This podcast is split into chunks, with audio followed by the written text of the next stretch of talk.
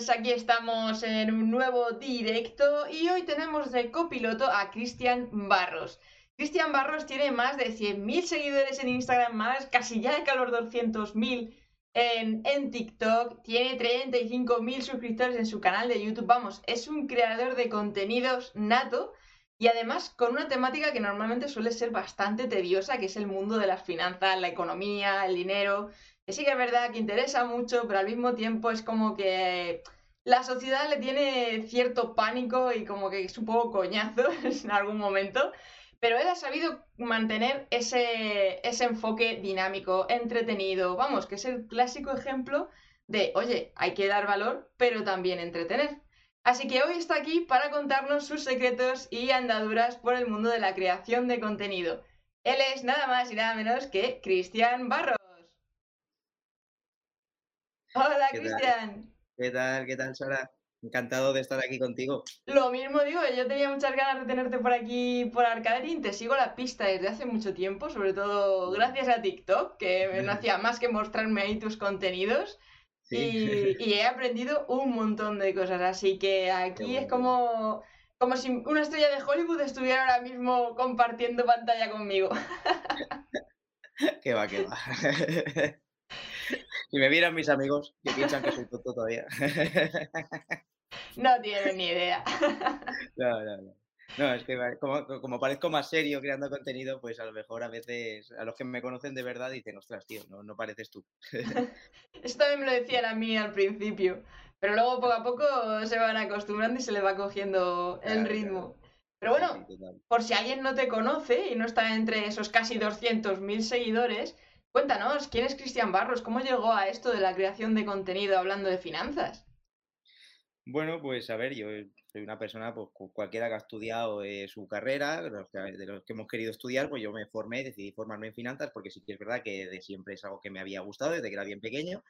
Afortunadamente lo tenía claro, porque eso sí que es verdad que entiendo que a, día de hoy no es normal tampoco tenerlo claro tan pronto. Yo sí que tenía claro que me quería enfocar por el mundo este de las, de las finanzas y tal pero no sabía, sí que es verdad que no sabía un poco por dónde, por dónde dirigirme, pero bueno, pues me formé, eh, decidí dedicarme por la parte del análisis, de la parte de más bolsa, ¿no? De acciones, y pues me formé en eso, tanto carrera como máster, luego hice más especializaciones, estuve trabajando en varias entidades de inversión y luego decidí pues emprender por mi cuenta, pero mientras en todo este proceso yo ya tenía mis blogs y mi contenido online, que era más, era más, más por la parte de vídeos, era más por la parte de, de, blogs, como te comentaba antes. Y, luego ya pues decidí dejar mi trabajo, montármelo por mi cuenta y hacer pues, un poco, eh, montarme por mi cuenta pues mi labor de consultor financiero, tanto para empresas como para inversores, y luego pues compaginándolo con la marca personal al final que tienes que tener en, Internet. Y ahí pues dije, bueno, pues eh, lejos de los blogs, que a día de hoy cada vez me daba la sensación de que se consumían menos y costaba más crecer por esta faceta, pues digo, bueno, voy a ir al contenido de la gente que le gusta más empecé por YouTube y, bueno, ya te digo, YouTube me costó como año y medio largo en llegar a los mil seguidores primeros, a los mil primeros. Y dije, madre mía, esto va a ser difícil, ¿eh? Pero, luego mira por dónde has tirado al final. Sí, sí, sí, no, yo seguía, yo seguía ahí haciendo contenido en, en, YouTube. Y luego es muy curioso también cómo empecé en TikTok, porque yo soy, no, no te voy a decir anti-TikTok, ¿vale? Pero es que yo ve TikTok la veía como la típica página, pues, o típica aplicación o red social como pues donde había chavalito jovencito bailando, ¿no? Porque yo la conocía por mi hermana, que está, mi hermana pequeña, porque estaba siempre allí en esa red social y yo no, para mí no era, no, hay gente ahí, no hay público que quisiera aprender, y menos de finanzas, que es, que es, como tú decías, es un tema aburrido que la gente no suele querer aprender y, y bueno, dije, bueno, pues vamos a explicárselo de una forma diferente. Ya una vez me dijo que de vez en cuando había gente que hablaba de eso, de finanzas, me dice, habla de gente de las que hablas, habla de cosas de las que hablas tú. Y dije, bueno, pues un día que estaba así malo con COVID, dije, venga, pues me voy a hacer un, un TikTok. Dije, estoy hecho polvo, aquí no puedo hacer nada. Qué fuerte. Soy, soy, autónomo, así que tengo que seguir trabajando. Y con la cabeza no puedo porque estoy con fiebre y tal. Y digo, bueno, voy a coger todos los shorts que tengo en YouTube, que eran muy pocos, eran unos 10. Un TikTok los colgué, ya, ya te digo, a los dos días. ninguno había pecado ni nada ¿eh? en cuanto a viral, pero pero vi que había muy, bastantes visitas, bastante visibilidad respecto a la que tenía en YouTube. Y dije, uy, esto es una buena oportunidad. Seguí creando contenido especialmente para TikTok y ahí fue cuando empecé a crecer y a hacer vídeos virales y tal. Y ya más o menos, pues, obviamente ya le pillas un poco el truco de, de qué es lo que quiere la audiencia, básicamente porque mi perfil en, en, YouTube es un poco más avanzado, ¿no? De análisis financiero, enfocarlo a una parte un poco más avanzado, para gente que tiene conocimientos de inversión en bolsa, para estudiantes incluso y tal, porque también soy profesor de máster, entonces lo enfocaba un poco a esa necesidad, a un público más profesional, ¿no? Pero claro, el público, si ya el público de las finanzas ya es nicho, imagínate el público de finanzas avanzadas. Entonces, eh, digo, bueno, voy a hacer, voy a dar una vuelta y voy a enfocar las finanzas más avanzadas, pero a un público más genérico, ¿no? Y de una, una, forma, explicado de una forma más sencillita y que sea entretenida, con ejemplos que puedan entretener a la gente, que puedan eh, dibujarlo un poco en su cabeza, ¿no? Un poco lo que quiero explicar y que directamente estén aprendiendo un concepto financiero o económico que le pueda ayudar eh, pero sin realmente ver cómo que lo estoy enseñando, ¿sabes? Y eso pues al final ha ido, muy bien. Me gusta, me gusta el concepto de cómo ha ido todo eh, la evolución, sobre todo de decir, me voy a centrar en, aspectos avanzados y los voy a aterrizar a un nivel un poco más eh, comprensible a nivel social. oye, pues mira, cualquiera que lo escuche lo va a entender al final. Porque es una de las cosas que más me gustan de tu contenido, que lo asocias con temas que están muy en el día a día. Eh, hablas de marcas que todos conocemos, el último, por ejemplo, hablando de la Super Bowl. Eh, son cosas de decir, es que las finanzas están en todas partes realmente. Eh, entonces, claro, es una manera difícil de, de, aterrizarlo y de hacer todo el proceso, pero es la clave realmente. Sí, sí, sí, total, total, porque y más en, aquí nosotros que tenemos una cultura financiera muy baja en general, y, es verdad, y lo, puedes entender, ¿no? Lo puedes entender primero porque es aburrido, segundo porque no nos lo enseñan en el, en el, colegio y claro, si no te lo enseñan, pues nadie va a hacer el intento de querer aprenderlo porque es aparentemente aburrido. Entonces, pero como sabes que es necesario y una vez ya eres profesional de esto, te dedicas a esto, sabes que es algo necesario, no solo para el día a día de la gente, desde el punto de vista de una persona que tenga que ir a pedirse una hipoteca o que tenga que negociar su sueldo o lo que sea, o saber un poco cuánto paga de impuestos y tal, ya eso que son las finanzas domésticas más, más básicas, sino desde la propia persona que tiene un ahorro y quiere rentabilizarlo. ¿no? Y eso, como tenemos aquí la bolsa tan estigmatizada, las inversiones en, en España concretamente, en particular, que es lo que un poco lo que conocemos, pues, y bueno, como profesional también, incluso la gente que invierte en bolsa eh, toma, no toma las decisiones correctas a veces en cuanto a asesorarse de la mejor forma o, invertir de la forma más correcta, ¿no? Y eso es por tema también de desconocimiento. Entonces, pues es bueno acercar todo esto, todo el mundo de las inversiones, pero no desde el punto de vista de que vas a invertir en bolsa y te vas a hacer rico, no, sino el punto de vista de que tienes que hacer algo con tu ahorro y, que el día de mañana, pues ese ahorro que tú has estado, en vez de dejarlo en el banco, lo vas invirtiendo, pues al final te puede generar unas rentabilidades. Y que eso obviamente tiene un riesgo y esos riesgos tienes que conocerlos y tienes que saber analizar qué es lo que compras, qué es lo que no, cuándo lo compras y cuándo no, y ya está. Y al final, lo que parece como muy complicado realmente es algo mucho más sencillo, que dentro de que es sencillo lo podemos complicar lo máximo posible, pues, cuanto más lo compliques, pues, pues más profesional vas a ser. Y para eso ya estamos los que nos dedicamos a esto. Pero para aprender a invertir o mover tu dinero, eso es bastante más sencillo de lo que aparentemente tenemos la idea desde fuera. Porque cuando yo a veces hablo de alguien que me dice, entonces contenido de finanzas y tal, y dices, es que a mí esto me queda muy lejos. Mm. Yo es que no, no, me entero de nada. Yo, bueno, es que es, e, es, sencillo de al menos eh, de tener un punto de partida, ¿sabes? O al menos entender qué es lo que quiere decir invertir el dinero y que es una acción y estas cosas que es muy sencillo de realmente de entender y que con saber cuatro conceptos ya puedes tener un poco una noción de cómo puedes empezar a mover tus ahorros, tu dinero y tal. Entonces, eh, esa es un poco mi labor, ¿no? Intentar atraer lo más difícil a lo más sencillo. Todos estos conceptos que nos explican en la tele avanzados y tal, eh, de cuando salen economistas hablando, pues yo intento traerlo a lo, a lo más sencillo. Intento, pues eso, hacerlo entretenido porque si no nadie lo vería. Por mucho que aportes valor, pues a la gente le interesa que lo entretenga entra, entra en las redes sociales a entretenerse. Eh, exactamente, es que esa parte es muy importante, ¿eh? el saber por qué la gente entra a cada una de las plataformas realmente, que muchas veces se dice, no, comparte valor, comparte valor, y aquí todo el mundo va de, académico y realmente la gente ya está en un mood en las redes sociales de no, no, no, a mí entretenme, de, dame diversión, mm. dame conceptos que yo comprenda y no me hagas pensar demasiado. Si eres capaz de condensar ambos conceptos de aportar valor y entretener y divertir, claro, lo tienes compradísimo, o sea, lo tienes ya resuelto, que no es fácil. Claro, claro. y evitar tecnicismos, evitar palabras raros y evitar todo esto que cuando somos a lo mejor profesionales de algo, ya sea un Sí, financiero, ya sea un abogado, ya sea un fiscalista, ya sea, todos estamos acostumbrados a unos conceptos que damos por hechos, porque cuando hablamos con alguien que entiende como nosotros, pero que cuando hablas con la gente normal, pues de la calle, del día a día, de, que, que no está familiarizado con esos conceptos, pues a lo mejor le quedan muy, muy grandes, ¿no? Eh, yo, por ejemplo, mi madre es abogada y yo lo hablo mucho con ella también. Ella también, pues, es abogada, habla con- cuando habla conmigo de esas de, de- esos temas, pues claro, utiliza términos muy que yo no conozco, ¿sabes? Y luego le digo, ¿y esto qué quiere decir? Me lo explica y digo, pero esto me lo podías explicar con esta otra palabra que es mucho más sencillo. Y digo, ya, pero es que a mí me sale así, de esta manera. Entonces, cuando eso lo consigues aterrizar mu- a todas las personas, a, a las personas de a pie que no tienen por qué saber, eh, una persona que se dedica que tiene un restaurante o que es fontanero o que incluso que es, el- que es abogado o que lo que sea, que tenga estudios o no, me da igual, no tiene por qué estar familiarizado con conceptos financieros. Por lo tanto, si tú consigues explicar lo complicado de forma sencilla, obviamente en el camino se pierden muchos matices, pero eh, al final eso es lo que le interesa a la gente, que es un poco lo que hablábamos. Y es lo que al final te da, te hace que lo pueda ver, te hace tener ese componente de viralización, que la gente lo pueda, que pueda llegar a más gente. ¿Crees que el secreto ha estado ahí realmente en ser capaz de aterrizar esos conceptos avanzados a un nivel más básico? Sí. Más que el hecho a lo mejor de jugar tanto con al- algoritmos, redes neuronales, de cómo funcionan los hashtags y Es que, todo es esto. que si te fijas es lo mismo. O sea, si te fijas es lo mismo. Bueno, yo todavía los hashtags, sinceramente, ni los entiendo. En YouTube menos todavía. O sea, yo el tema hashtag no, no lo entiendo.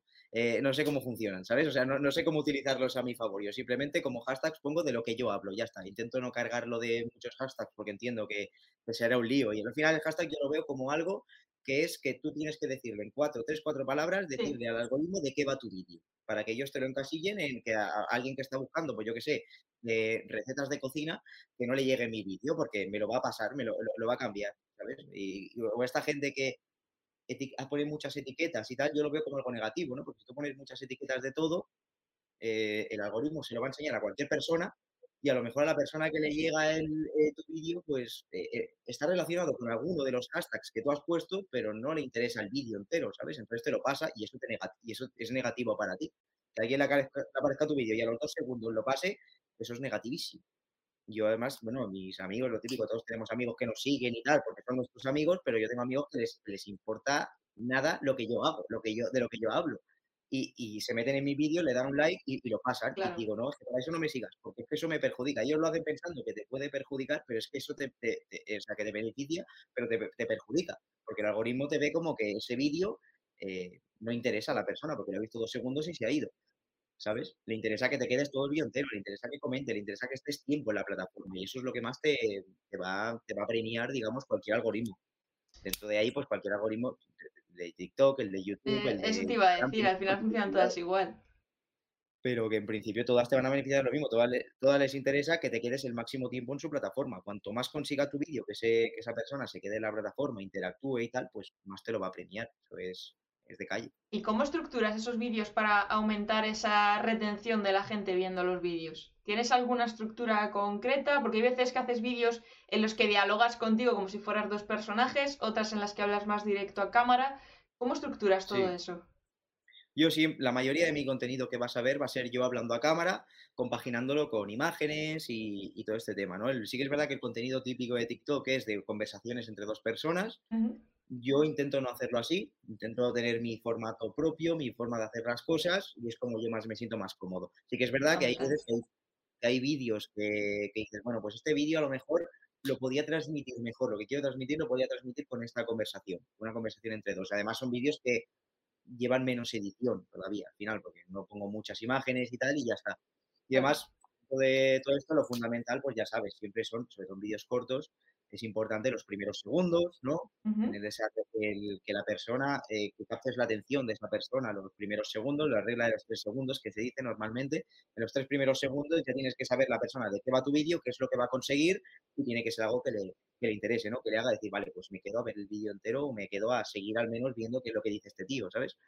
Eso es fundamental. Luego, pues también yo veo muy importante el hecho de no tener un mismo plano mucho rato. Si ahora, por ejemplo, si la gente me ve a mí hablar un rato, aunque sea muy interesante lo que yo diga, pero ahora mismo la gente que está viendo ahora eh, esto, pues me ve todo el rato con el mismo plano, hablar a cámara, tal, no sé qué, pues va a decir, joder, qué pesado, ¿sabes? O se va a aburrir o lo que sea. También pues tienes que moverte, tienes que hacer, pues eh, lo que hago es cambios de planos, ¿no? Que me voy haciendo más, me voy acercando, voy poniendo textos, voy poniendo imágenes, todo eso hace que la gente tenga, esté entretenida, siempre mirando algo y tal.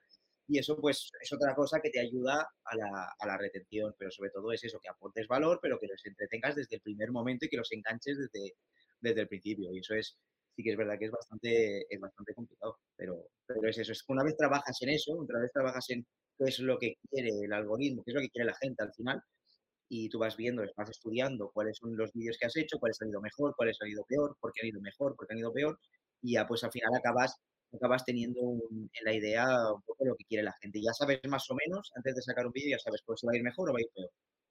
Eso es muy interesante. Al final es un poco también la, la, métrica de hacer cantidad para poder analizar qué es lo que puede estar funcionando, a lo mejor más que centrarnos tanto en el perfeccionismo, en la calidad, en, Ay, es que todavía no es perfecto el vídeo, todavía no le voy a sacar, ¿no? Sino que... No, no, y eso, eso ya hubo un momento que dije, lo típico de, mm, más vale pedir perdón que pedir permiso, ¿sabes? O sea, tú sácalo y hasta que no funciona, pues eh, si no funciona bien un vídeo, pues lo archivas, no lo elimines, lo archivas y luego lo vuelves a grabar, lo vuelves a editar y lo, y lo vuelves a colgar de nuevo y ya está. Pero pero yo es que también, sí que es verdad que ha habido vídeos que se me han hecho muy virales. Em, muchas veces te sorprenden, porque tú dices, bueno, es un vídeo que puede funcionar bien, pero no te imaginas a lo mejor la locura que acaba siendo. ¿no? Yo me acuerdo que hice un vídeo que salió, que hablaba de, un algoritmo financiero que utilizaba un broker de, bolsa, pero que lo aprovechó y dije, venga, pues venga, por las gracias, por las risas, voy a intentar adivinar a ver quién gana el mundial y, daba que gana Argentina, que gana Argentina, que, ganaba Argentina este mundial. Entonces yo pues dije, bueno, pues me hice eco de la noticia y explicaba un poco cómo funcionan los algoritmos estos financieros y tal de forma entretenida. Y ya te digo, fue una locura, una locura que hasta salió en la televisión argentina y todo, pero yo, yo no me imaginaba todo esto. Pero al final es hacer, hacer, hacer y vas viendo cuando sí que es verdad que hay un componente aleatorio muy importante, eso sí que es verdad, o al menos bajo mi, mi experiencia, hay veces que dices, bueno, en base a mi experiencia, este vídeo tendría que funcionar muy bien y ya no acaba funcionando bien. O funciona muy bien en una plataforma, pero no funciona bien en otra, ¿sabes? Y, eso pues también hay veces también que depende mucho de quién vea, quiénes son las primeras personas que ven el vídeo, eh, a la hora a la, que la, a la que la publiques. Hay días de la semana que son mejores o peores para publicar, depende de qué contenido. Por ejemplo, los viernes, bajo mi punto de vista, bajo mi experiencia, viernes y sábado por la tarde, pues normalmente no vas a publicar contenido que sea que haga más pensar a la gente, ¿sabes? Yo dentro de mis vídeos intento hacerlos que los pueda entender todo el mundo y tal, pero hay vídeos en los que tienes que estar como un poquito más atento, ¿no? De, a ver, si, te pilla en un bar, a lo mejor con los amigos, y dices, ¡guau! Este vídeo que me interesaría seguramente, pero es que ahora mismo estoy aquí con una cerveza y no me interesa ni, digamos, ponerme a poner apuntes, a coger apuntes en mi cabeza, ¿sabes? Digo, esto, ponme algo sencillito, ponme algo que yo pueda ver visual. Entonces, intento eh, los viernes y los sábados, por ejemplo, si hago contenido, pues que sea más, más visual, más entretenido, más algo que, la gente lo pueda consumir rápido, ¿sabes? Eso es, son pequeños trucos que vas aprendiendo y es en función de tu audiencia, en función de la plataforma y en función de, mil cosas, ¿no? Sí, que los principios a lo mejor son un poco más caóticos porque no sabes por dónde va a tirar la cosa, pero luego mm. poco a poco vas perfilando y vas limando para, encontrar tu, tu rollo. Mm. Sí, pero que aún así hay veces que lo que te digo, que puedes pensar que un vídeo en base a tu experiencia puede funcionar muy bien, pero luego no, no funciona, ¿sabes? Es, hay un componente aleatorio bastante importante, tanto para bien como para mal, insisto. Sí, por eso también muchas veces eh, la fórmula mágica no existe, que muchas veces la gente empieza a buscar esa fórmula mágica de, oye, ¿cómo se hace un vídeo viral? Y cómo sí, que, sí que hay una fórmula mágica, ¿eh? Sí que hay una fórmula mágica, ¿sabes? ¿Cuál dirías que, es? la es la constancia. vale, me ha gustado esa. Es que es verdad, ¿eh? es verdad, porque todos, sí que es verdad que hay gente que, pues, que, entra en redes sociales o por lo que sea, que hace algún vídeo viral y, es viral desde el principio. Puede ser. Es un caso muy pequeño, muy, al menos por mi experiencia, por lo que yo veo y por lo que sé, ¿vale? Es, un, es algo muy, muy pequeño. A mí lo que me ha dado el, e, este éxito, si es que lo queremos llamar éxito en redes sociales, es la constancia. Es decir, bueno, yo ya te digo, llevaba, yo te hice una, compartí por LinkedIn una, una gráfica de, yo ahora mismo en, YouTube, perdón, tengo unos 37.000 seguidores, pero es que, mm. eh, como te digo, o sea, yo llevo en YouTube dos años y hasta hace, no sé si eran cuatro meses, yo tenía 3.000 seguidores. Ostras, pues has crecido rápido ahí también. los primeros mil los conseguí en, en, ya te digo, después del primer año y medio. O sea, tardé un montón en conseguir los primeros mil. Los segundos mil tardé otros tres meses. Los terceros, los tres mil ya, al, llegar a tres mil, fue un mes. Y luego, ya te digo, de, en apenas, no sé si fueron tres meses, fueron como otros 30.000, ¿sabes? Pero de haber estado ahí, pico pala, pico pala, pico pala, decir, bueno, ya sabes tú lo que cuesta hacer un, un vídeo, editarlo, estructurarlo, eh, ver todo el tema que vas, a, que vas a hablar. Y yo sí que es verdad que en, YouTube me he hecho más viral por el tema de los vídeos cortos que por los vídeos largos. Y eso ya sabes que YouTube te lo separa un poco, ¿no? Sí. Y tú puedes tener, puedes ver un canal que es bastante grande de, de finanzas o de lo que sea, del tema que sea, pero YouTube separa mucho si la audiencia que tú has tenido, que tú has hecho, ha sido a raíz de vídeos cortos o de vídeos largos. No, si, no quiere decir que si tú tienes, ves un canal de 200.000 visitas y cuelga un vídeo largo, y a lo mejor esas 200.000 200.000 suscriptores, y lo ha hecho mediante los vídeos cortos, y luego cuelga un vídeo largo, no va a tener la audiencia que debería tener por, tener un, por ser un canal de 200.000 seguidores. No sé si me he explicado, sí, sí, sí, sí, pero que te lo separa mucho. ¿sabes? Te separa mucho de, si, de dónde te han venido esos seguidores, si te han venido por Shorts o te han venido por, por, por YouTube. Y más ahora con todo esto de la monetización de Shorts y demás, que todavía lo no no monetizan mucho igualmente. Pero que a lo que voy, que Shorts va muy bien para, para crecer. Para, todo esto. Y claro, y tienes que ser constante, porque cuando yo me, digamos que tuve la viralización en, en, en YouTube, fue que se me viralizó un vídeo que llevaba tres meses colgado. Tres meses. O sea, se me viralizó en noviembre y llevaba colgado desde, desde julio. Y el que se te viralice uno hace que te hace efecto contagio a otros vídeos que tú pensabas que eran muy buenos y dices, ¿cómo puede ser que no se me viralicen? Si me han viralizado en otras plataformas, ¿por qué aquí no? Y a la que se te viraliza uno, como tienes otros, pues ya eh, sube de forma exponencial. Y en, y en, Instagram lo mismo. Yo en Instagram tengo Instagram desde junio de este año. Vale, tienes hace un poquito también, sí. Claro, y hasta septiembre yo tenía 4.000 seguidores. ¿Sabes? Hasta septiembre, no sé, no sé si llegaba a, eso. Era, era, era, muy grande yo en TikTok, pero en, Instagram y en YouTube no era tanto.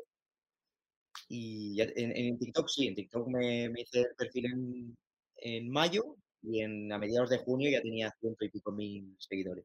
Pero en el resto de plataformas no. No, no, has hecho un crecimiento. ¿Tú has notado, detectado algo concreto que hayas hecho, por ejemplo, para que se te haya viralizado ese vídeo de tres meses ahí subido y que de repente haga boom? ¿Ha sido a través de los shorts? Ser constante, ser constante.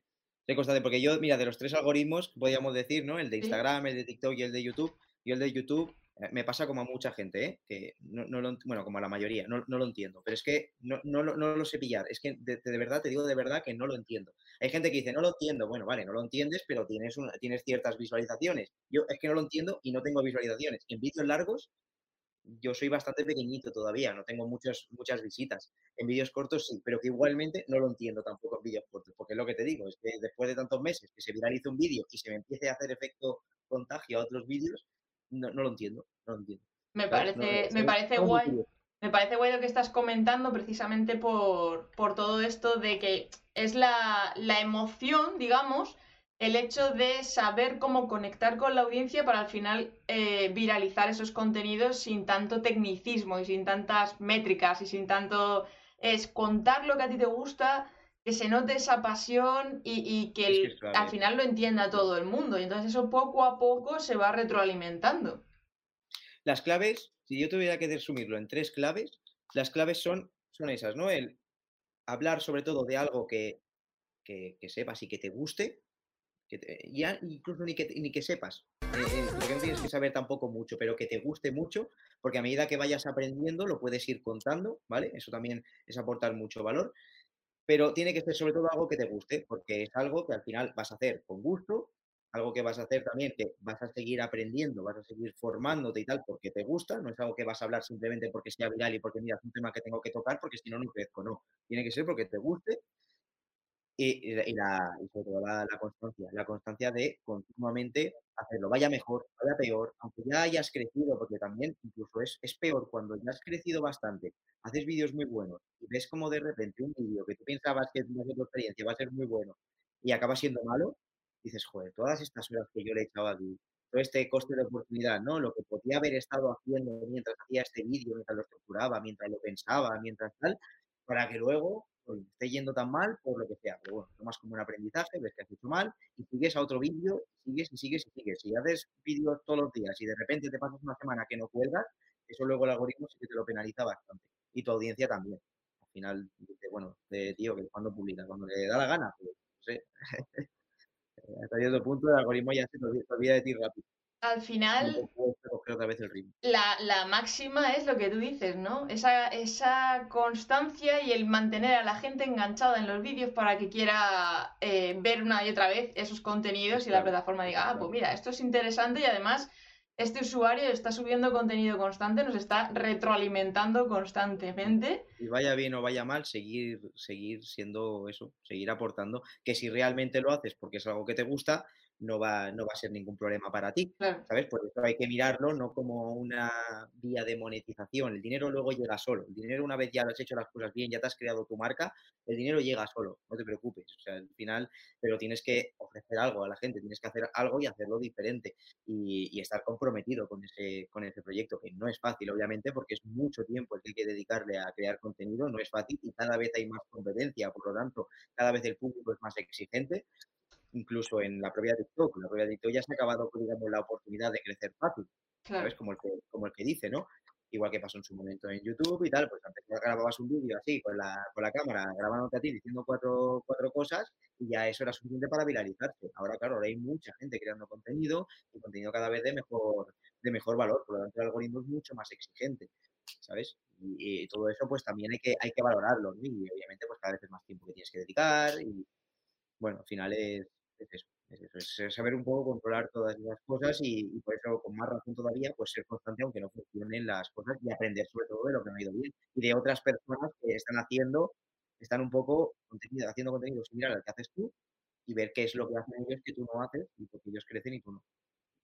Eso también es fundamental. El analizar la competencia es, por decirlo así, que no es, yo no lo considero competencia, sino competencia, pero sí, que es verdad que, que valorarlo eh, es muy, muy importante.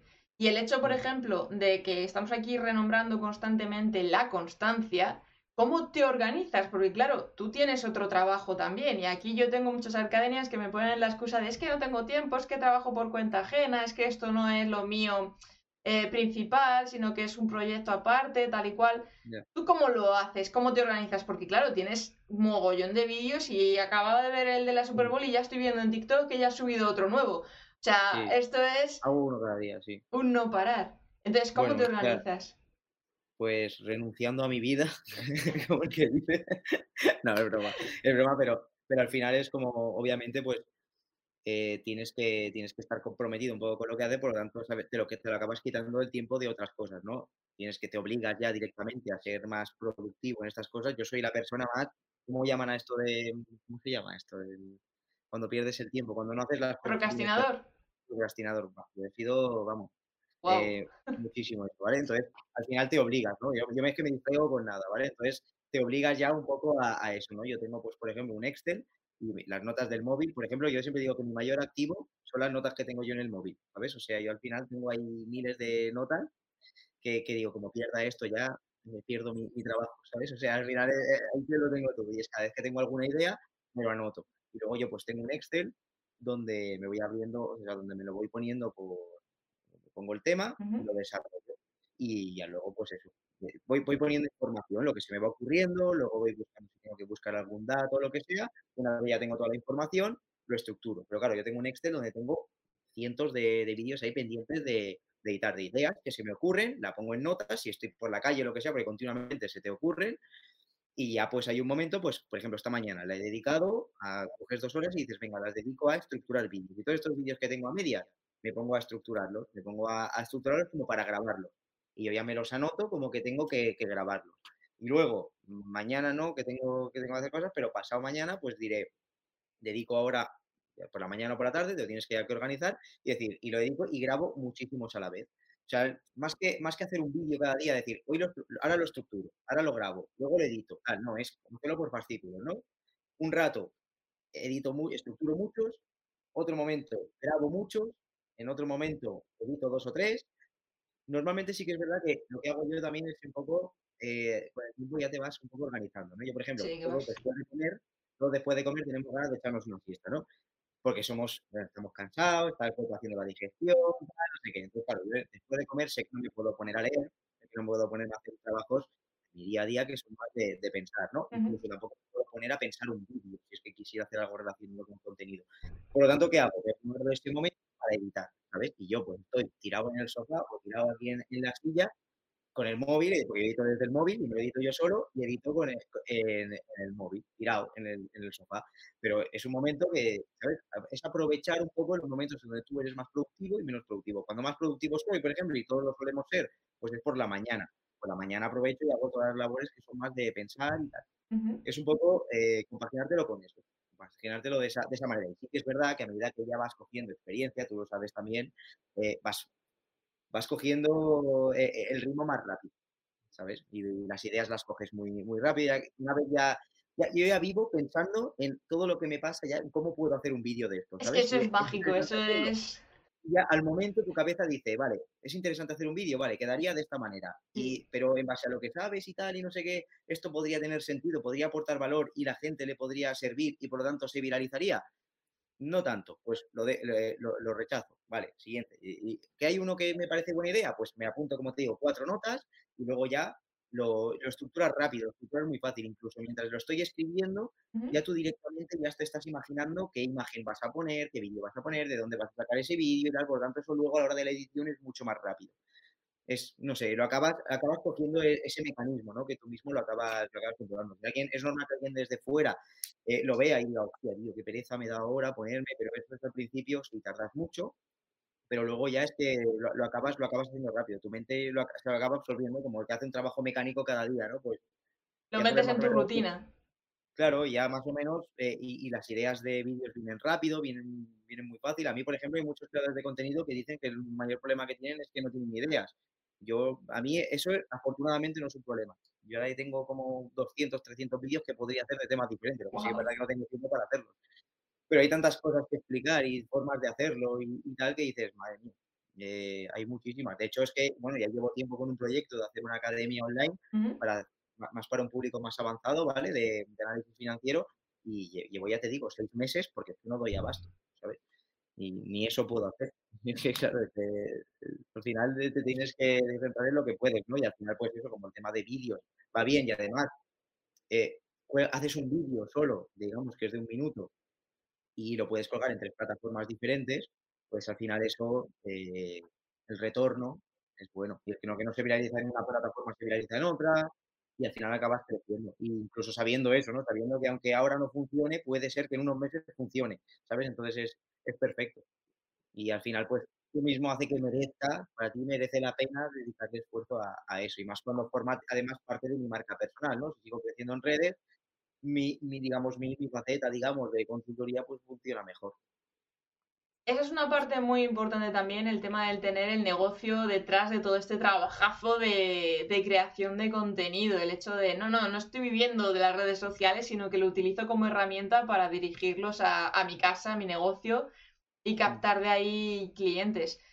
Sí, pero que tampoco, los, tampoco lo utilizo para captar clientes, ¿eh? yo en mi caso, yo lo, utilizo más para reforzar, digamos, mi, mi, imagen, porque sí que es verdad que podía hacerlo, o sea, yo tengo en mi página web y tal consultorías, porque sí que es verdad que al final cuando ya estás en redes sociales, pues eh, hay muchas personas que confían en ti, obviamente, que eres, has sido, eres un referente en muchas cosas para ellos, entonces pues quieren que les, que les ayudes y, tal. Y a mí, pues claro, me encantaría poder ayudar a todo el mundo, pero es que al final no, no se puede, ¿no? No, no podemos. Entonces, pues tengo esas consultorías para el que realmente eh, está interesado, ¿no? No el que tiene una duda, sino el que realmente está interesado y, y, lo, y lo hago mediante esas consultorías, pero eso yo no lo tomo como un, como un negocio, lo tomo como algo incluso para, para ayudar a la gente que me sigue. Lo que pasa es que no puedo ayudar a todos. Sí que es verdad que si te escriben, obviamente por privado, pues los contesto, les intento mandar un audio, sí que los intento cuidar mucho, pero cuando ya es algo que quieres más concreto, más específico, pues sí que lo hago a través de consultorías, pero que no es...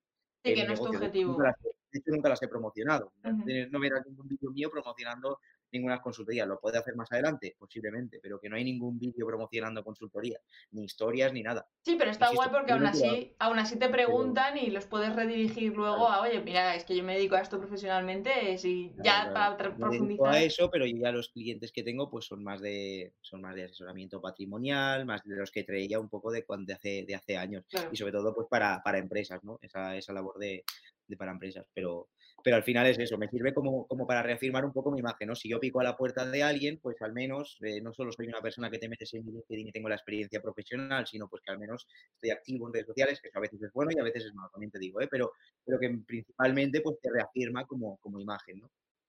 Y esto también me lleva a hablar un poquito del tema de la comunidad. ¿Cómo trabajas tú ahí la comunidad, aparte de lo que nos has estado contando de responderle los mensajes y demás? ¿Cómo es un poco ese proceso de, creación de comunidad? Bueno, eso eh, todavía incluso yo, yo, considero que estoy todavía en el, en el proceso de, crear esa comunidad al final, porque no tengo, digamos, como te digo, es que también el concepto de comunidad es un poco, es un poco amplio, ¿no? Porque ahora mismo se podría decir que lo que tengo son eh, seguidores, gente que confía en mí, eh, y que yo intento pues ayudarlos de la, de la mejor forma posible, pero una comunidad como tal, no sé, depende como lo, lo, que, lo que definamos como comunidad, ¿sabes? Porque también por redes sociales, con vídeos cortos y tal, es muy difícil hacer lo que es comunidad, de tener un trato más de día a día, no es la típica comunidad a lo mejor de Discord, de por Telegram, por ese tipo de plataformas, a lo mejor es más fácil, ¿no? Porque ahí, como interactúas diariamente con ellos. Aquí interactúas pues con quien, con quien te habla y, con quien te intentas resolver dudas o lo que sea y, y que te agradece un poco todo lo que le ayudas y tal pero no es una comunidad de que seamos todos, ¿no? Eh, no sé cómo decir, no sé cómo, depende, insisto, depende cómo definamos el tema comunidad. Sí, un poco por la fidelización de la gente que tú veas que más o menos, pues eso, te comenta en las publicaciones, tienes esos mensajes privados, que al final también es un poco de decir, hostia, es que esta persona, por ejemplo, siempre participa o siempre están comentando, mira, han visto no sé qué tema. es eso. Afortunadamente, claro, afortunadamente eh, al principio sí, que, que, conoces más a esas personas, ¿no? Porque al final, pues, eh, te comentan todos los vídeos, tal, no sé qué, como lo que decimos, ¿no? Te hablan por privado, tú luego les contestas, pero cuando ya llegas a un momento, a un punto, a lo mejor, que yo es que no es que sea especialmente gigante, ¿no? Pero claro que igualmente aún así, los comentarios que hay, imagínate, los comentarios que tienes en cada uno de los vídeos de todas las plataformas, colgando vídeos todos los días, es una locura. Yo directamente casi los vídeos ni los veo también porque, o sea, los comentarios normalmente que intento ver, eh, contestar algunos y tal, lo que pasa que es duro la faceta de creador de contenido, que eso no se habla mucho, todo el hate que hay, todas las personas que van a desahogarse a redes sociales, a veces es un poco complicado. Entonces, pues al final, si intentaras entrar en cada una de las conversaciones sería bastante complicado. Sí que es verdad, pues que siempre intentas agradecer a la gente que te sigue, a la gente que te comenta y tal, pero que es, es imposible acordarte, obviamente, de, de todo el mundo. Sí que es verdad que la faceta que sí que yo hago más y llevo al día es cuando te hablan por privado, cuando te hablan por privado, ¿no? Eso ya intento siempre contestar, intento siempre que me piden ayuda, lo que sea, pues intentar ayudarlos, si es que les puedo responder con, con algún audio, con, algún, con cuatro cosas, con cuatro ideas, pues sí que les, les, intento ayudar al máximo y eso es lo que yo intento como más fidelizar, si lo llamamos así, a la comunidad, ¿no? Los que confían en mí, que me escriben, pues al menos no le voy a dejar ahí en visto ni nada, ¿no? Yo intento aunque son muchos comentarios, pero a veces pues dices, bueno, pues guardo estas, este momento para contestar a todo lo que he ido a todo lo que he ido contestando, porque también es eso, a lo mejor contestas a alguien, pero luego, claro, la conversación sigue. Si a lo mejor te vuelve a contestar otra vez, claro, esos se van acumulando, ¿no? Y a veces que hay un punto que a lo mejor incluso puede ser contraproducente, porque dices, ostras, me comenta, yo le, respondo, pero luego vuelvo a comentar otra vez y a lo mejor no, no contestas hasta dentro de unos, de unos meses. No siempre acabo contestando, ¿eh? porque eso intento a día de hoy llevarlo hasta que llegue Sí, pero la gente tiene la piel muy fina y en cuanto tardas un poco ya es como, ¡ah, estás pasando! Claro, claro, pues eso al final también se tiene que entender. Yo también alguna vez pues he hablado a algún creador de contenido y no me hace ni puñetero caso. Incluso yo también a día de hoy hablo a algún creador de contenido, de, bueno, algún famoso o lo que sea, por, por, algún tipo de colaboración y no me hace ni puñetero caso. Y yo lo entiendo, pues, es normal, al final, pues tienen su vida, tienen sus cosas y, y, dicen, ¿quién es este tío que me está hablando a mí ahora? Pues, Obviamente. Da igual la que tenga, ¿sabes? Pero al final el tiempo de cada persona es limitado. Y eso se entiende, el que quiero entenderlo, pues y una cosita que, porque he visto que tú subes short al mismo, el mismo short a TikTok, a Reels y demás. ¿Qué tal te funciona eso? Porque muchas veces es como el concepto de si ven el contenido repetido en TikTok, ¿por qué deberían luego irse a YouTube a seguirte y tal? Pero a ti te está funcionando bien, te está llevando tráfico realmente. Sí, sí, a ver, también lo que intento, hoy por ejemplo no lo he hecho, digo, mira, justo lo voy a decir ahora y hoy no lo he hecho, pero intento no poner el mismo, el vídeo, no intento ponerlo el mismo día en las tres plataformas a la vez, Vale. ¿vale? Intento, pues, eh, siempre suelo colgar el primero en Instagram o en TikTok y luego ya, pues, eh, voy colgando vídeos diferentes días y a lo mejor el mismo vídeo que cuelgo eh, un día en TikTok, a los dos, tres días lo cuelgo en YouTube. Pero igualmente tampoco no quiere decir que ahí va también el concepto de comunidad en muchos casos, ¿no?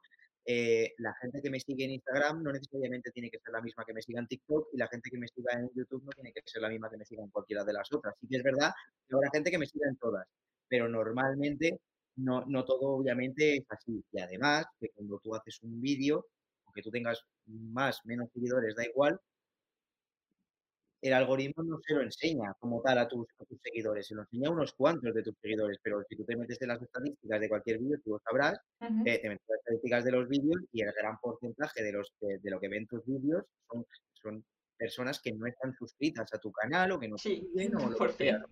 Entonces, al final, eh, es eso, si no lo acaba viendo, el algoritmo se lo acaba enseñando a mucha gente, ¿no? Entonces, realmente no tengo ningún comentario, ni, por privado, ni en comentarios que yo haya visto en vídeos, de joder, este vídeo lo he visto en todos lados. No, no porque además todos los creadores de contenido hacemos lo, lo mismo, porque el público es diferente. Sí, de hecho, de hecho es una cosa que yo, por ejemplo, sí que me he dado cuenta de. Porque mi plataforma principal es YouTube. O sea, yo quiero utilizar el resto de redes sociales de satélite para dirigir a todo el mundo a YouTube, precisamente por lo que decimos, ¿no? Porque también me permite como estos vídeos más largos, las charlas, los directos, tal. Entonces es como. ¡Ay! ¿Qué pasa? Que si yo subo. La experiencia que tengo yo es si yo subo el mismo short a TikTok el mismo día, por ejemplo, cuando la gente viene a curiosear a YouTube, ve esos shorts y dice, hostia, es lo mismo que me estás diciendo en YouTube, en TikTok. No, yo soy más de contenido corto, entonces ¿para qué me voy a venir aquí a YouTube a consumirte el contenido largo? Entonces, también yo creo que depende muchas veces de qué tipo de estrategia o cuál es la plataforma principal que tengas con cada una de las acciones, supongo. Sí, sí, sí. A ver, y al final sí que es verdad que es diferente el contenido que hago en YouTube o que intento hacer, porque el contenido, como te digo, de YouTube, de vídeos largos, siempre intento que sea para un público más específico, ¿no? Más avanzado y tal, dentro de las, de las finanzas. Entonces, claro, pues ahí en ese sentido sí que, en ese caso sí que tiene sentido a lo mejor intentar derivar eh, audiencia de TikTok y decir, mira, aunque sé la audiencia de TikTok en general, en términos generales, es una audiencia más joven y que está por lo tanto menos especializada, digo, vale, ya sé que eso, es así, pero dentro de ahí también habrá gente que está más especializada y que quiera sobre todo aprender, porque que estés más especializado menos, me da igual, lo que interesa es que quieras aprenderlo. Si quieres aprenderlo, pues que sepas que en YouTube tengo contenido más avanzado. En Instagram vas a tener lo mismo. En este sentido vas a tener lo mismo, solo que pues de vez en cuando pues vas a ver también historias y, todo el rollo, pero que en principio pues el contenido que vas a ver en Instagram y el que vas a ver en, TikTok es el, es el mismo. Pero claro, en TikTok es que te diría que la gente que aparece en mis vídeos es que es mínimo. el porcentaje es que es a lo mejor del 1 o 2%, del 1 al 10% máximo de la gente que de mi propia audiencia ve mis vídeos de TikTok, ¿sabes? Por lo tanto, me sirve para tener alcance. Al final lo hacemos todos para, tener alcance. Si yo sé que mis vídeos te lo enseña prácticamente a toda mi audiencia, pues ya, ya lo hubiera notado. Nosotros mismos lo hubiéramos notado en decir, tío, eh, te dicen, no me pongas este vídeo 40 veces, macho. ¿Sabes? Eh, es eso, pero realmente yo nunca he tenido un comentario que me hayan dicho o algo así, ni ningún conozco tampoco de ningún creador de contenido que me haya que me haya comentado también de esto, ¿no? Te pasará seguramente, pero, pero te puede pasar con un vídeo.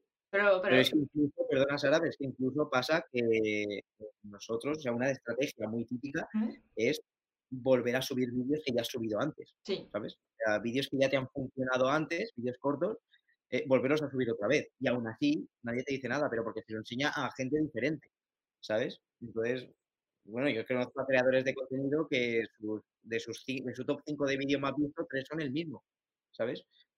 Eh, sí, sí, en ese sentido, 100%, o sea, el reciclaje de contenidos también funciona muy, muy bien, pero quería conocer tu experiencia por eso.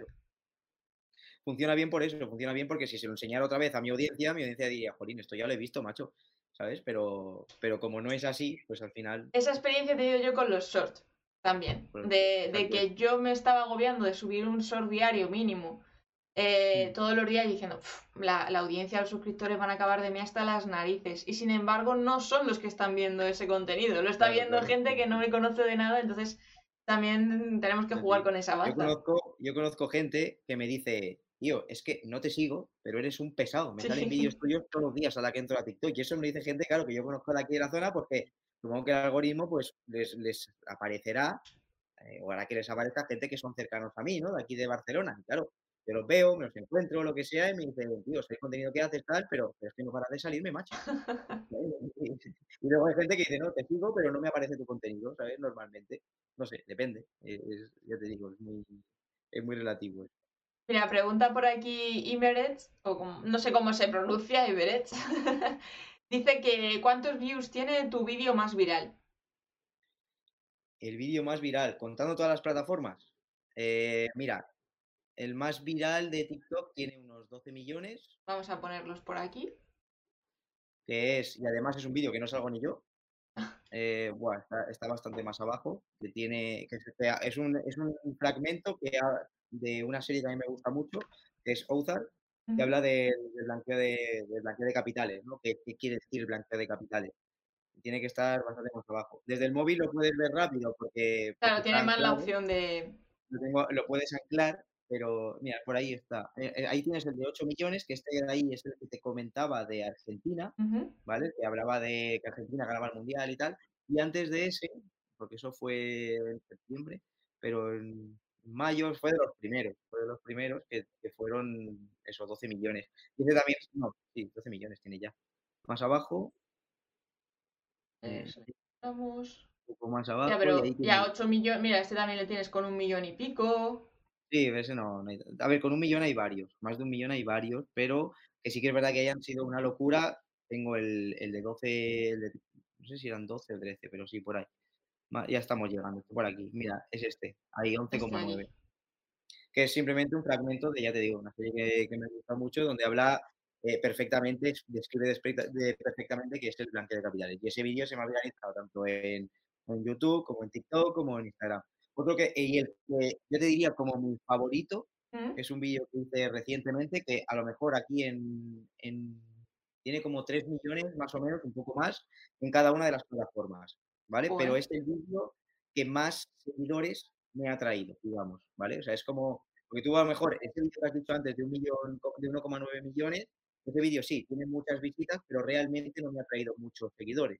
Me ha traído muchos likes también, pero no me ha traído muchos seguidores. Sin embargo, hay otros vídeos en los que a la audiencia sí que le gusta y el contenido que tú hablas a lo mejor le interesa y es más nicho, y ese vídeo era una parte de una entrevista de, de un, de un youtuber, de, de, de que hacía con, con Romo, con Romo Alfón, Ah, sí. y explicaban una, una cosa, explicaban un concepto, el de la pignoración, ¿no? Sí. Pero lo explicaban muy rápido, en 10 segundos. Y esos 10 segundos es ellos explicando eso y yo luego explicando el concepto con gráficos y tal. Y eso, y me parece que está por aquí, sí, está, es uno de estos. antes, antes Y a, sonó. y a la gente le encantó. Está. Un poco más abajo. No, ese, ese Ah, es no. reciente, ese es de otro, de otro vídeo, está un poco más abajo. Y por aquí tiene que estar, a ver, un poco antes. Aquí, aquí, mira, justo ahí, eh, al lado del de McDonald's. Un poco más arriba, ahí, al lado del de Ah, vale. Este de aquí, ¿vale? Este de aquí y este, ya te digo, empiezan, a empiezan hablando ellos dos y luego soy yo explicando cómo funciona, qué es lo que quiere decir lo que, lo que él ha dicho. Y al final, pues ese vídeo acabó, acabó funcionando muy bien, ha funcionado en todas las, las redes y al final, pues te da, me, me ha dado muchos seguidores en relación a las, a las visitas que ha tenido, ¿no? Entonces, mm, lo que hay que ver a veces, hay veces que hay vídeos que tienen mucho alcance, hay vídeos que te dan muchos likes respecto a las visitas que tienen, pero hay otros vídeos que al final te acaban trayendo muchos, muchos suscriptores y encima visitas y encima likes, ¿no? Entonces, claro, este lo tuvo todo y encima es un vídeo en el que explicas, es claramente un poco, me define un poco mi perfil, ¿no? Explicar algo complicado, un concepto muy complicado o que aparentemente para la gente es algo complicado y lo explicas de forma sencilla, gráfica y entretenida, ¿no? Entonces, pues eso al final luego entra en tu perfil, ven otros vídeos y se acaban suscribiendo porque es un, un público objetivo claro para, para tu canal, ¿no? ¿Y tú cuando planificas estos vídeos tienes en cuenta, en plan, objetivo que tienes con el vídeo de, venga, este vídeo le voy a preparar para tener más suscriptores, este le voy a preparar para tener más alcance, este le voy a preparar para tener más engagement? No, porque eso tampoco lo puedes, lo puedes planificar, pero sí que es verdad que a medida que estás grabando el vídeo, que lo estás estructurando, que lo estás editando incluso, ya más o menos, es lo que te decía antes, ¿no? Dices, bueno, pues este vídeo parece ser que va, puede ser que tiene todo para que funcione bien, ¿sabes? Sí que es verdad que hay otro vídeo, por ejemplo, tengo una anécdota de hace, de hace muy poco realmente, cuando pasó todo esto de Shakira, Piqué y bueno, la canción que ha sacado, pues me acuerdo que era un viernes, yo había tenido un día de bastante trabajo, está por ahí el vídeo, y, y eh, saqué dos, ¿eh? Y luego saqué ah, otro, que es aquí, pero más abajo hay otro, que es el que saqué la semana después, es este de aquí, ves, que tiene unos 690 y pico, y ese se ha viralizado en todos, en todos lados. Y ese vídeo, me acuerdo, lo hice un viernes, era, era un viernes por la tarde, y había tenido un día, como te digo, de reuniones, había estado en casa haciendo otras cosas, y dije, guau, había quedado, sinceramente, para tomar algo con unos amigos por la noche, y decía, ostras, tengo que sacar un vídeo hoy. Pero claro, lo que decía antes, ¿no? Tiene que ser, es un viernes, no tengo que dar complicado a la audiencia, no me ha dado tiempo de preparar nada. Y dije, vale, voy a aprovechar y voy a hacer un vídeo. Y además lo, tengo la conversación de WhatsApp con un amigo y digo, tengo que hacer el vídeo, pero voy a hacer algo rápido que ya verás cómo se va a viralizar. Pero no, es contenido que a mí me guste hacer, pero sé qué es lo que quiere el mercado ahora, sé qué es lo que quiere la audiencia ahora. Y en este caso fue como muy claro, ¿no? Porque dije, simplemente cogí, ya sabía que me lo iba a viralizar TikTok porque es una tendencia. Iba a, darle, iba a darle visibilidad porque era un tema que estaba hablando todo el mundo, además era, era, masivo, ¿sabes? Y fue, me parece que la canción había salido dos días después, salió el miércoles, y esto fue el. No, había salido la semana pasada, y aquí hacía justo una semana. Y dije, vale, voy a coger algo muy sencillo, voy a coger cuánto es lo que se monetiza por cada visualización, un vídeo, digamos, de por cada mil visualizaciones, digamos, el RPM, ¿no? conoce? De, de YouTube, de un canal de música, por las visitas que tiene. Y luego lo mismo con Spotify. Y dice, y esto es lo que han ingresado cada uno. básicamente lo que dice el vídeo es eso. Tiene muy poca edición y tiene muy poco tal. Pero yo ya, yo ya sabía que iba a funcionar porque era, era el timing perfecto, ¿no? Era lo que quería el mercado. Era, encima, utilizas la canción. Si utilizas una canción que está siendo tendencia en ese momento, también hay más probabilidad de que se viralice. Y, era todo perfecto, ¿no? Era todo perfecto y encima un tema de, dinero relacionado con el canal, ¿no? Con, de finanzas y que a la gente pues le da como cierto morbo y que tenía el gancho, como te digo, el gancho del principio, ¿no? ¿Cuánto han generado? ¿Cuánto? Empiezas el vídeo diciendo, ¿cuánto han ingresado aquí de Bizarrap la primera semana eh, con esta canción? Entonces, claro, te tienes que quedar porque la, la cifra la acabo diciendo lo último del todo. Entonces, la combinación de todo esto, yo ya sabía iba a funcionar bien ese vídeo. Que desde ahí no me ha traído, no me ha traído prácticamente seguidores, obviamente, porque luego te meten en mi canal y dicen, bueno, pues este tío habla de otras cosas, no habla de, de, cuánto interesa la gente en la música, ni habla de este tipo de contenido, ¿no? Habla de contenido financiero, que a lo mejor pues a mí no me interesa, entonces los suscriptores que tienes de ese vídeo no son tantos, pero tienes más ese alcance a lo mejor, ¿no? Y ahí hay veces que sí que lo ves más claro. Y a la hora de planificarte o de plantearte esas ediciones de los vídeos cortos, ¿cómo, ¿qué tienes en cuenta? Porque, claro, todos estos grafismos que metes muchas veces con los muñequitos, las flechas, el tal, el cual, eso lleva un tiempazo. Entonces, claro, pero también es lo que lo hace mucho más, más dinámico. ¿Cómo preparas y cómo tienes en cuenta esos cambios, ese dinamismo y demás a la hora de editar? Bueno, esto era un poco también lo que te, lo que te comentaba antes, ¿no? Mientras ya estás estructurando el vídeo, ya, eh, y lo estoy estructurando ahí en Excel, ya me voy yo en mi cabeza, mm, voy imaginándome cómo quedaría el vídeo, ¿sabes? Entonces, ya más o menos lo tienes, lo tienes pensado. Luego cualquier programa básico de edición te permite hacer todo ese tipo de, de grafismos, ¿no? Pero claro, al final esa, creatividad, si quieres, la acabas sacando con el, con el tiempo, ¿no? Después de hacer vídeos, si tú si te fijas en mis primeros vídeos, pues no hacía tanto, tanto texto, ni hacía tanto grafismo, ni nada, y poco a poco pues vas haciendo más. Eso, eso depende y eso también va un poco con, con la marca de cada uno, ¿no? Con lo que quiera cada uno transmitir y lo que quiera cada uno cada uno hacer y lo que está acostumbrado a hacer. Yo ya, claro, estoy tan acostumbrado a hacer siempre más o menos el mismo tipo de grafismos, el mismo tipo de letra y tal, que al final pues es bastante más, más rápido, ¿no? Y cuando hablas de, tema de estructurarte los vídeos, ahí, ¿a qué te refieres? O sea, ¿tú te haces realmente un guion o eres más de bullets, de decir esto, esto, esto y esto y esto y ya está? No, bullets, bullets tengo, o sea, bullets, lo que decimos, ¿no? Puntos, eh, bullets diríamos, pues una, letra que, o una palabra que nos haga, eh, nos dé la idea para organizar, o sea, para nosotros desarrollar más cosas, ¿no? Eh, yo al final eso lo hago en los vídeos largos, los vídeos largos sí que lo hago pero en los vídeos cortos no. En los vídeos cortos tengo un, un guion. Tengo un guion porque, porque si no, claro, hay que saber, está medido al milímetro, digamos, lo que digo, ¿sabes?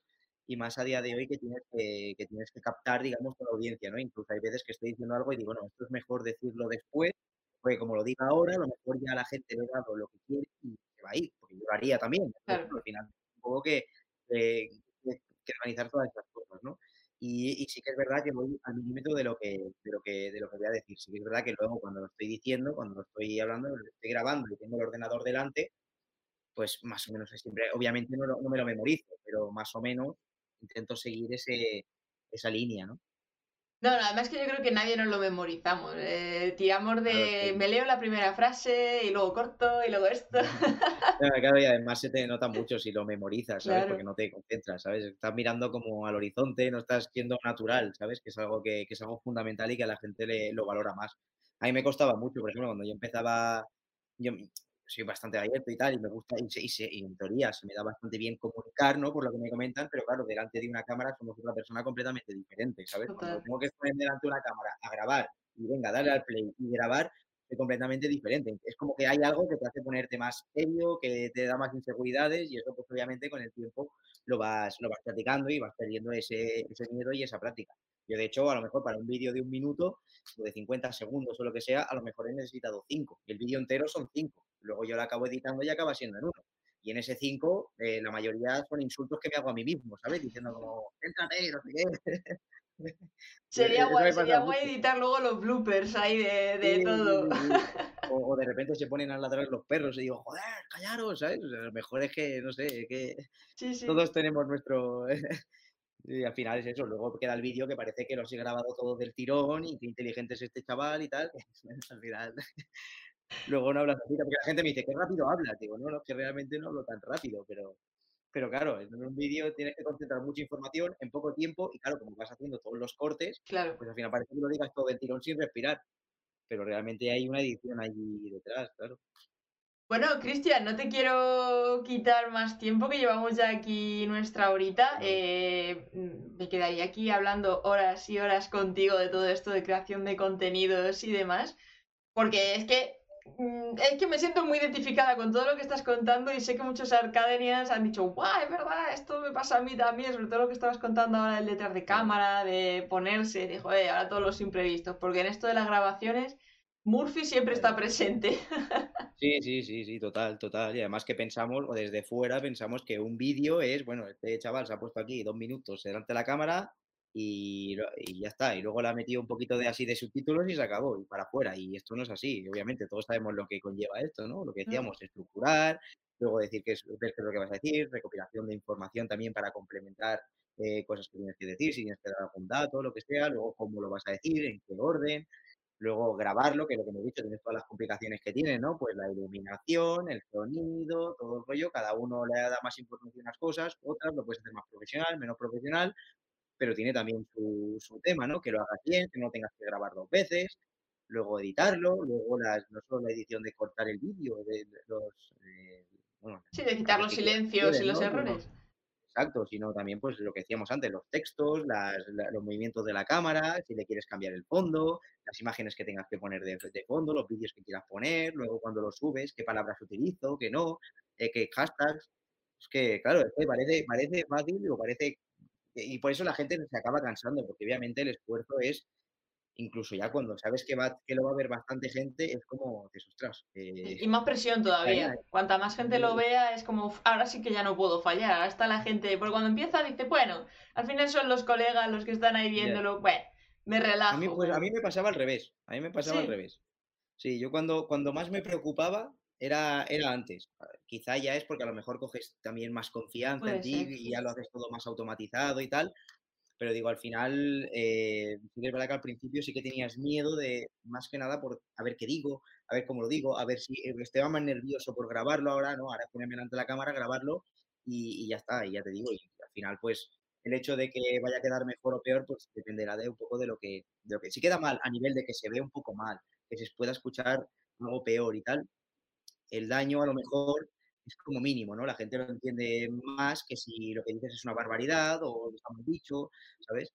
y eso el trabajo es previo a grabarlo, al final, y eso es a mí lo que me preocupa, ¿no? Eh, decir algo que no, que no esté bien o, o, o, lo que sea, porque tenga algún lapsus o lo que sea, ¿no? Me gusta porque al final todo lo estás enfocando a lo que realmente importa, que es el contenido, no tanto ya la parte técnica, la parte métrica y tal, sino tener muy claro qué decir, cómo decirlo, cuándo decirlo, el, empatizar con la persona que está al otro lado de la, de la pantalla.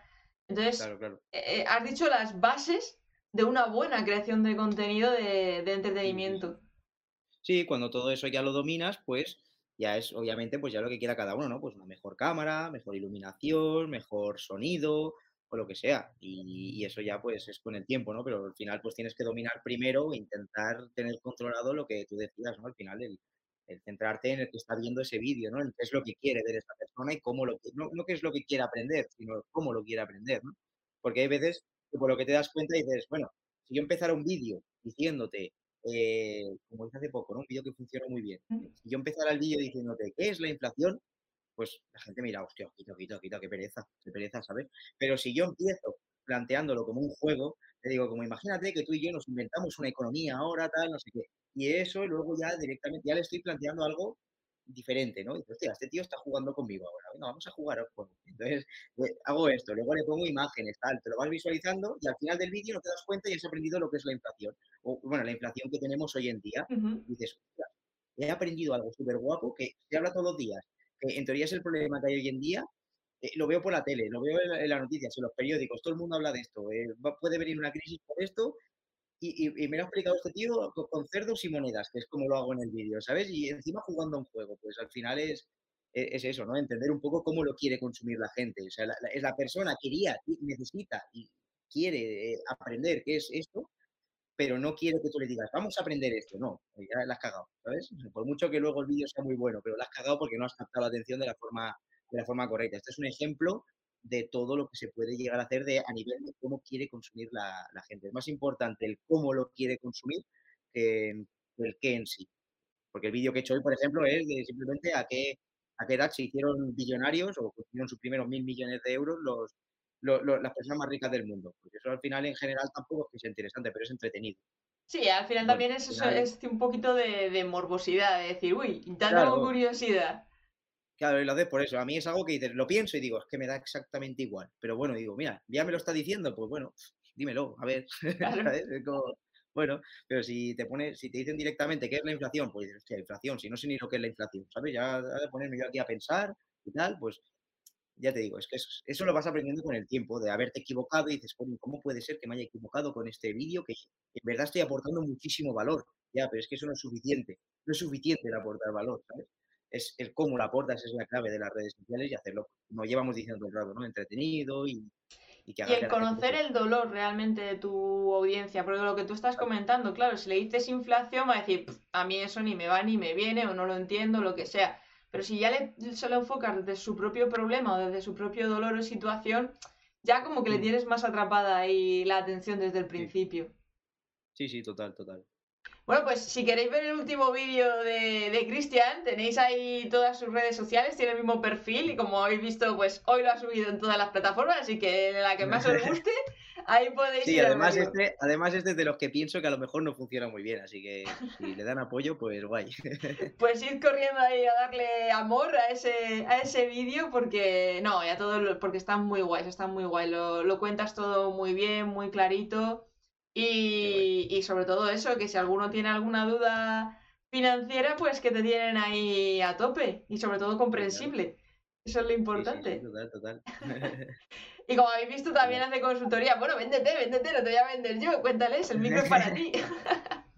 No, no, bueno, ya te digo, es una faceta que no, no, no, promociono mucho, pero que sí, obviamente, pues si alguien ya pues, tiene alguna duda, quiere empezar a invertir sus ahorros o, o lo que sea, o tiene alguna situación eh, patrimonial o personal, financiera, que necesite ayuda, pues en muchas ocasiones es interesante eh, ayudarse de un profesional, obviamente, para, para, eso, si lo necesita y considera que yo soy una persona que le pueda ayudar, pues ahí en el enlace de LinkedIn tendría, en este caso, para las consultorías, pues tendría, tendría bueno, puede, puede ver un poco cómo, cómo, lo hago y a ver si le encaja, pues podemos tocarlo. Brutal. De hecho, algún Arcadenian me ha dejado alguna pregunta privada más hablando de finanzas. Lo que pasa es que ya nos hemos comido la hora y no te quiero quitar más tiempo. Pasado rapidísimo. ¿eh? La Pero verdad, ya te he dicho antes, digo, que hablo, hablo demasiado. Si me pongo a hablar de estas cosas, hablo. No, no, no, pero ha estado genial. O sea, además que ya te lo decía, que me encanta que habléis vosotros y que contéis que para eso estamos aquí, para escucharos. Y la verdad es que has dado tips muy buenos, reflexiones muy interesantes y yo estoy segurísima que a muchos Arcadenian le- les has abierto la perspectiva en todo esto del contenido. Porque ha estado brutal. Así Sí, sí, bueno, yo es que creo que hemos tocado todas las claves, Sí. ¿eh? realmente. O al menos bajo mi punto de vista, lo que a mí me ha ayudado a crecer en redes sociales, eh, yo creo que lo hemos, lo hemos dejado, yo creo que bastante claro. sí. Así que si alguno ha llegado un poco tarde, que se repase el directo desde el principio, porque desde el minuto uno, aquí Cristian ha estado dando tips de creación de contenido entretenida de canelita en rama. Así que nada, Sí. Cristian, eh, ha sido un lujazo. eh, se me ha pasado volandísimo. Parece que hemos puesto aquí la velocidad de la luz en la nave de Arcadetin. Sí, sí, sí. Y Total, total. no sé, estás invitado a volver siempre que quieras, ya sabes. Aquí tienes tu hueco para ser Cuenta copiloto. con ello, cuenta con ello. Un lujazo tenerte por aquí y un placer. Vale, Nos vemos en la siguiente. encantado, muchas gracias. Chao. Adeu.